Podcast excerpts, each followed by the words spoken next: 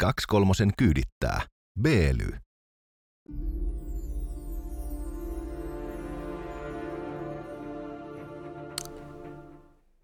Tämän ohjelman, joka vapautti ketun muotiteollisuuden kynsistä vain huomatakseen, että se on, no, kuollut. Se ei estä kettua dominoimasta tätä maailmaa ja tätä showta. Hän on Jussi Heikelämaan Arto Koskelo. Tervetuloa 23 minuutin seuraa. Tänään puhutaan Sri Lankasta, jossa asiat on todella menneet käkättimeen. Eh, onko se kanarialintu hiilikaivoksessa vinkkinä meille vai jotain ihan muuta? Sitä puunterataan tänään. Joo, olisiko nyt semmoinen tilanne, että dominot lähtee kaatumaan? Me on tässä niin ennusteltu kaiken näköistä paskaa tässä ohjelmassa. Mm? Sitten välillä osuu niin maali, että, että todella näyttää, että tietyt ketjureaktiot alkaa tapahtua to the detriment of all, eli kaikkien meidän hitoksi. Mm. Tota, Mutta mennään ensin vähän toisaalle päin maailmaa. Kyllähän se käy. Mennään semmoiseen maailmankolkkaan, missä kaikki on hyvin ja hanat on tehty kullasta. Nimittäin nyt olisi sellainen mahdollisuus sinulle ja teille, että jos sattuu olemaan miljoonien arvoinen kämppä Dubaissa, niin nyt olisi oiva mahdollisuus vaihtaa se hieman kalliimpaan kämppään Lontoossa, ilman että raha liikkuu edes välissä. Eli päittäin. Niin päittäin. Jos on arava asunto Dubaissa, niin tota, siitä voisi tehdä nyt sitten, okei, okay. Minkälainen vaihtokauppa on kyseessä? No, tämä on semmoinen, missä pääsisi vähän niin kuin hyötymään toisten hädästä, mikä yleisesti on hyvä bisnestä. Niin. Nimittäin äh, vaurailla venäläisillä on Lontoossa paljon kiinteistöjä.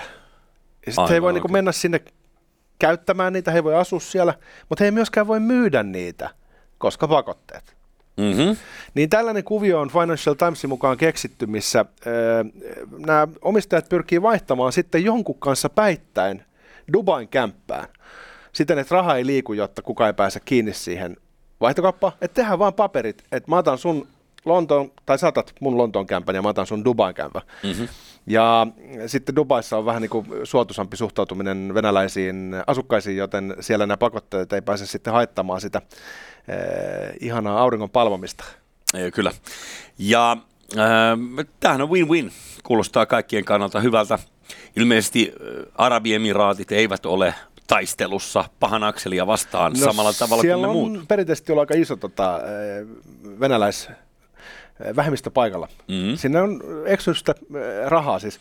Yhden arvion mukaan 80 prosenttia Venäjän bruttokansantuotteesta on lähtenyt ulkomailla sille tileille 2015 vielä, ja se on varmaan kiihtynyt siitä. Eli sitten rahaa niin kuin mielellään otetaan vastaan. Dubai on sellainen maailmankokka, mikä ei sano ei kiitos sille rahalle. Niin. Niin tässä on nyt niin kuin mahdollisuuksia, jos sä ajattelet esimerkiksi niin kuin rahan pesemistä, niin suahan ei haittaa, jos sä menetät siinä prosessissa vaikka 50 prosenttia siitä rahasta, koska vaihtoehto on, että sulla on niin kuin nolla puhdasta euroa, mm-hmm. ja sitten jos sä saat miljoonasta tehtyä vaikka 500 tonnia, niin sittenhän sulla on 500 tonnia enemmän kuin sulla olisi muuten. Siis Dubai, jossa ilkeät kielet sanovat, että kun vähän raaputtaa pintaa – ja katsoo pikkasen pidemmälle kuin mitä siihen helvetin hienosti tehtyyn moottoritien penkoille näkyy, niin äh, Dubai on täynnä ilmaa.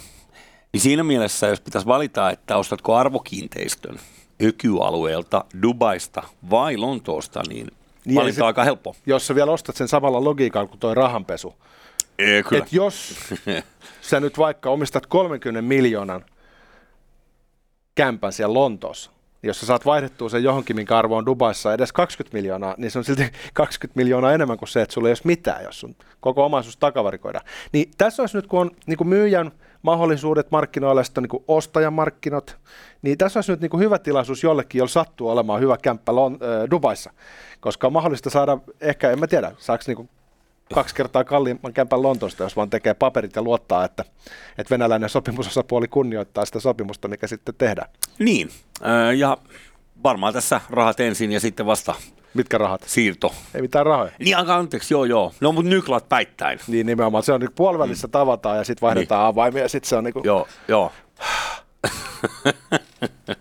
ja sitten kuluu viikkoja, kuluu kuukausia, nahkatakkimiehet tulee koputtamaan ovelle ja sanoo, mitä selvettiä se täällä, että mulla on avaimet, joo, mm. mutta tämä on edelleen herra Igorin mm, asunto. Ja... Olette ymmärtäneet väärin. Igor haluaa kaiken. Se on muuten, mä oon päättänyt, että siinä vaiheessa kun Ukrainasta pitää pelastaa jotain, niin mä, Mä, Mä, mä puhunut, uskon, että, puhunut siitä Ukrainan viljasta aika paljon, että, että eikö nyt viljasäkeistä lähetä? niin viljasäkeistä, mutta jos puhutaan ihan ihmisistä, niin mä uskon, että paljon niin kuin naisia ja lapsia ihmiset majoittaa koteihinsa, mutta kuka pelastaisi ne ukrainalaiset nahkatakkimiehet, niin, niin, tiedätkö, metroasemilta, jotka vaihtaa rahaa yölaukusta, Ja, niin mä, haisee, haisee mahorkalle ja on niin kuin selvästi puolilaittomia. Mä, mä haluan ehdottomasti, että meille muuttaa kolme sellaista nahkatakkia.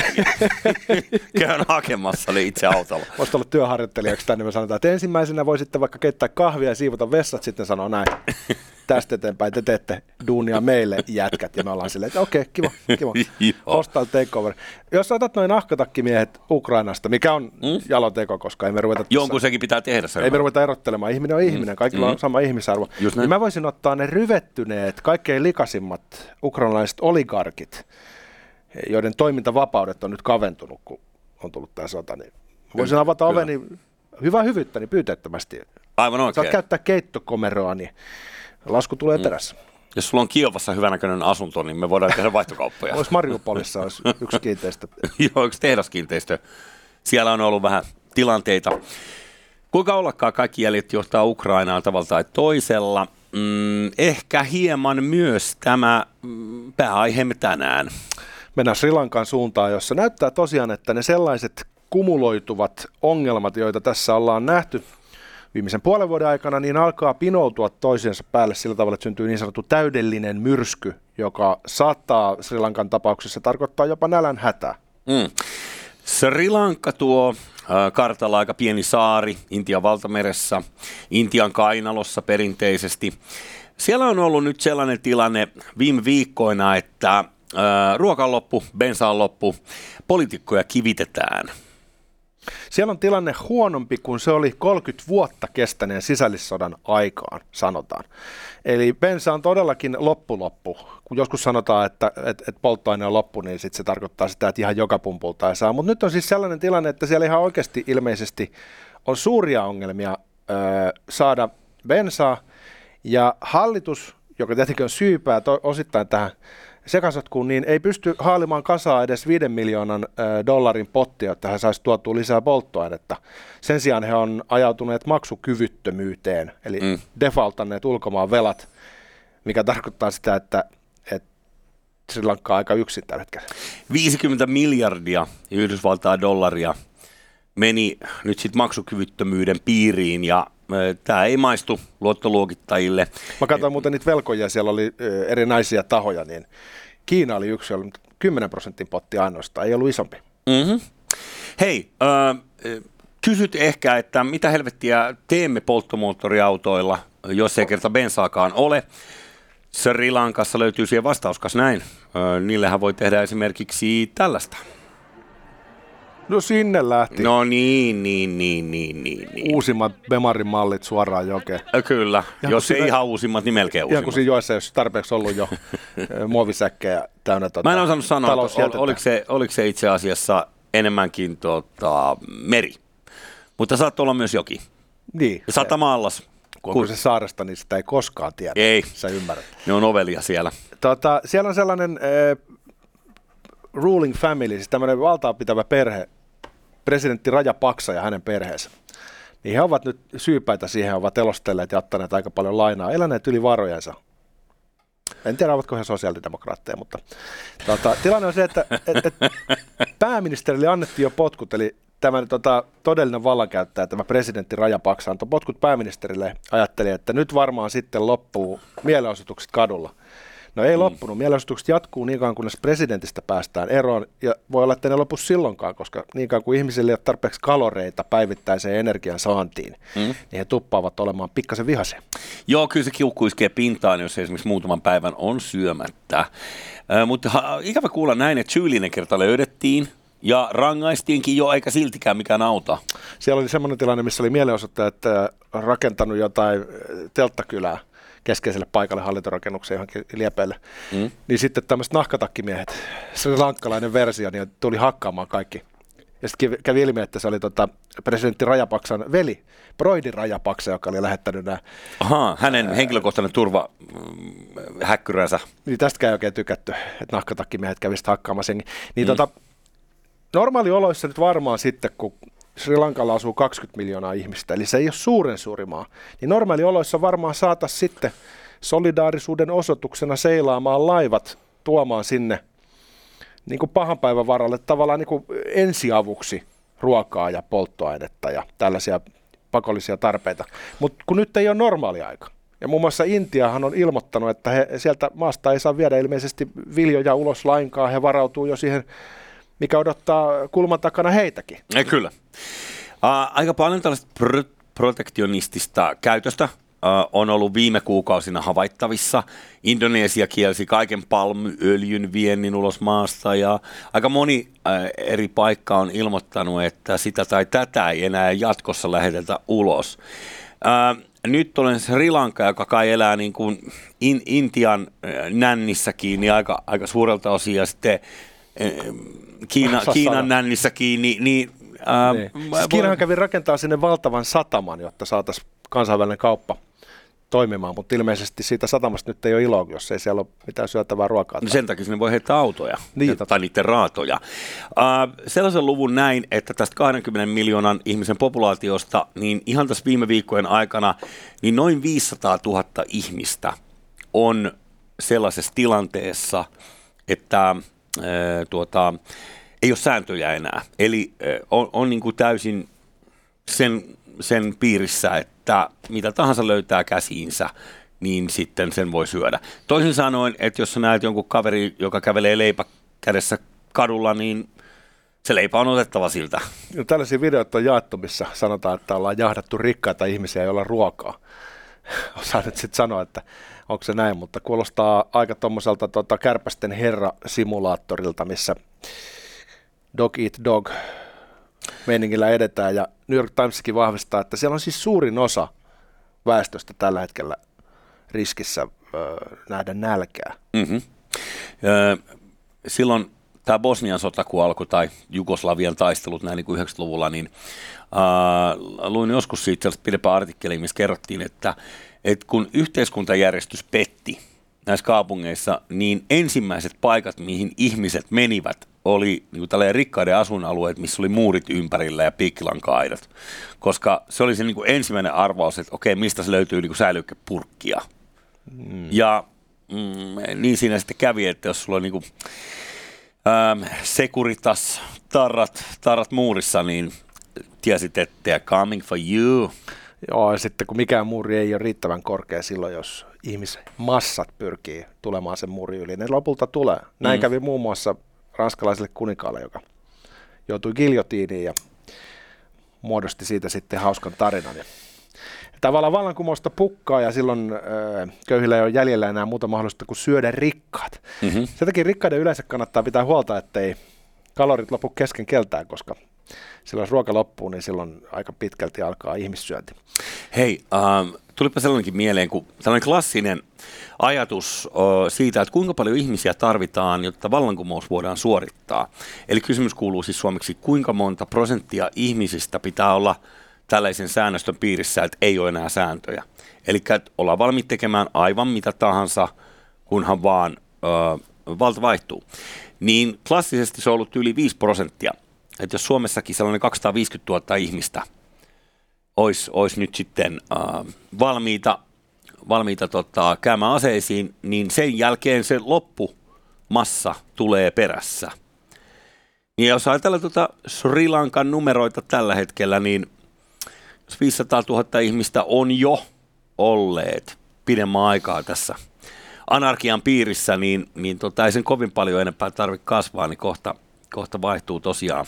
Nyt toivottavasti tota, jaksaa hetken vielä odottaa, koska kun on tosi kovan aikaisesti on niin heikko, että ei jaksa enää heitellä kiviä.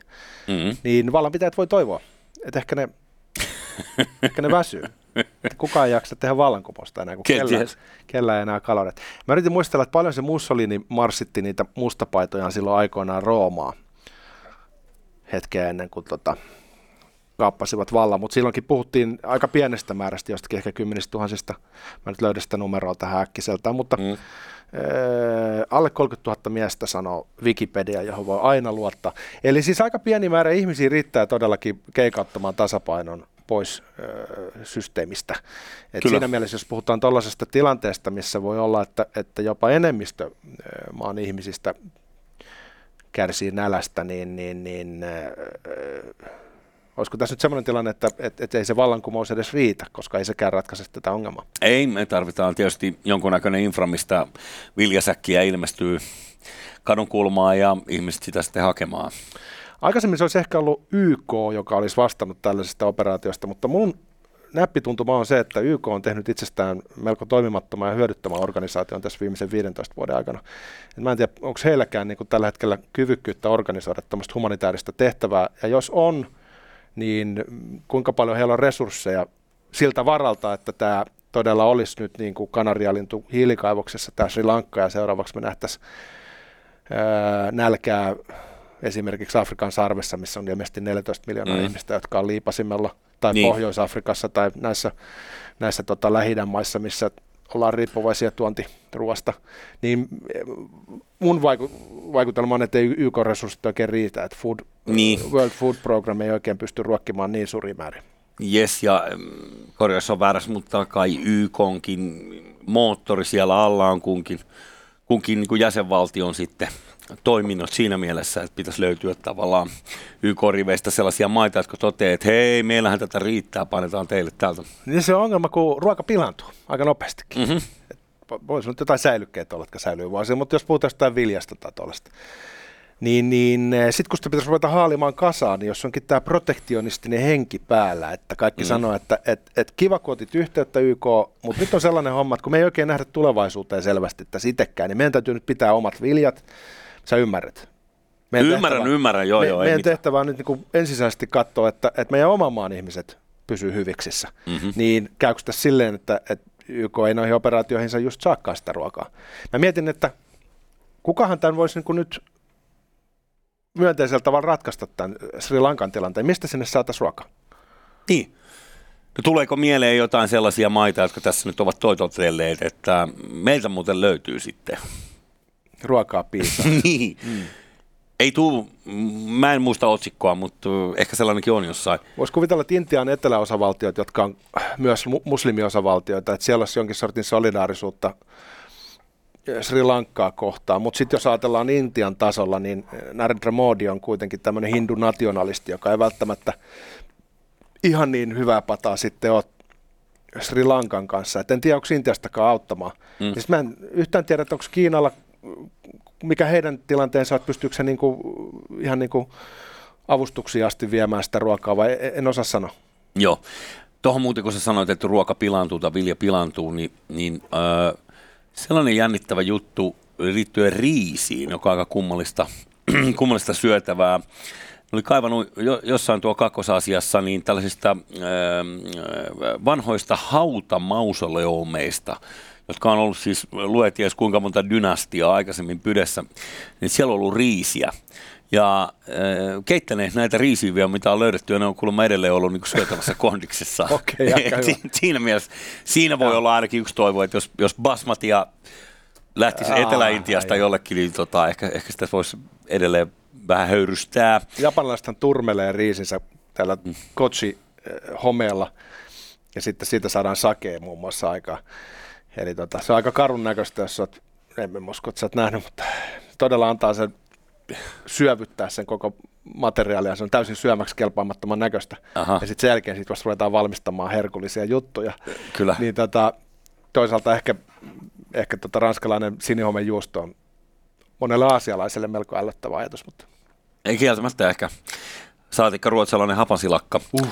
Öö, mutta hei, Mielenkiintoinen juttu, jos ajatellaan nyt tätä isommassa kuvassa, että olisiko tämä nyt sitten jotain sellaista, mikä tulee manifestoitumaan muuallakin.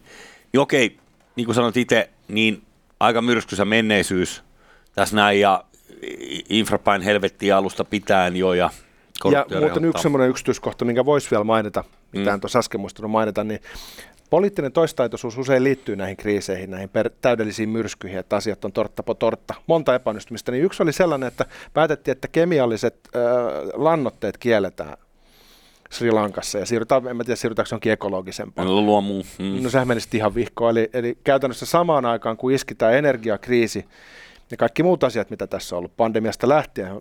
Sri Lanka on turismista riippuvainen saari. Mm-hmm. No siellä ei Kyllä. paljon ole turisteja tällä hetkellä, kun kuka, kuka ei halua olla siellä näkemässä nälkä. Niin, niin poliittisella päätöksellä niin maanviljelys kyykytettiin. Ja nyt ne epäilee, että syksyllä voitaisiin saada normaali sato. Mutta syksy on aika pitkä aika tässä, niin jos mietitään päivittäistä kaloritarvetta, niin kyllä se pitäisi tuhat kilokaloria saada per aikuinen, jotta pysytään hyviksissä. Mm-hmm. Ja jos se seuraava sato saadaan joskus sitten vasta myöhään syksyllä, niin aika heikolta se näyttää. Joo. Mutta olen niin isossa mittakaavassa, niin uh, se mikä tässä on kuumottavaa, tämä itsensä suojaaminen. Sä sanoit tosiaan, kun aloitettiin, että uh, näet jonkun otsikon siitä, että kiinalaiset ovat antaneet pikkuhiljaa käskyjä vetää ikään kuin ulompia toimintoja takaisin sisälle. Joo, nyt on alkanut tulee sellaisia vihjeitä.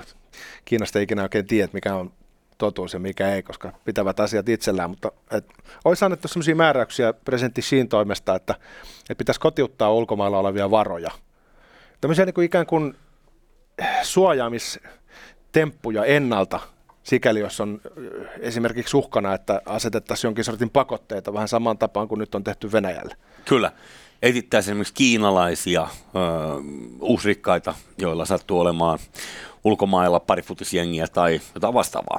Siellä näkyy vähän sellaista äh, väreilyä pinnan alla, mikä vaikuttaisi siihen, siltä, että, että he ovat varautumassa johonkin.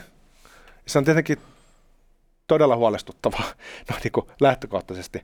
Jos me ajatellaan sitä äh, Shanghain zero covid lockdownia, missä on pidetty siis yli 25 miljoonaa ihmistä lukittuna viikkokaupalla, niin kuka tiedä senkin voisi nähdä, jos niin haluaisi niin jonkin sortin harjoituksena, että miten äh, laitetaan sotamoodiin yhteiskunta. Äh,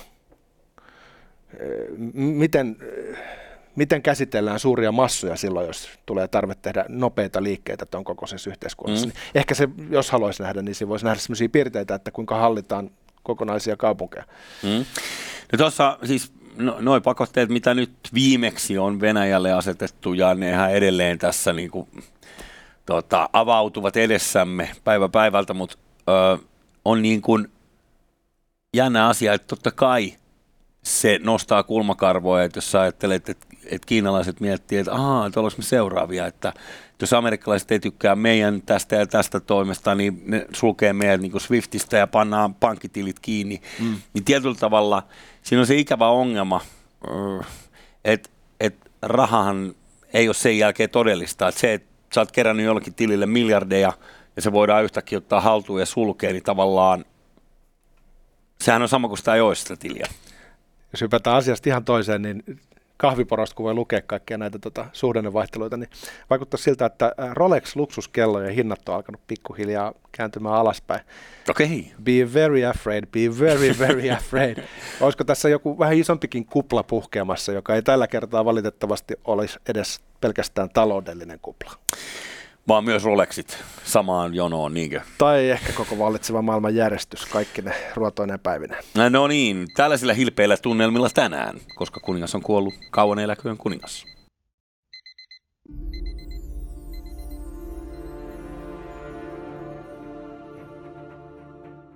Kaksi kolmosen kyydittää. Beely.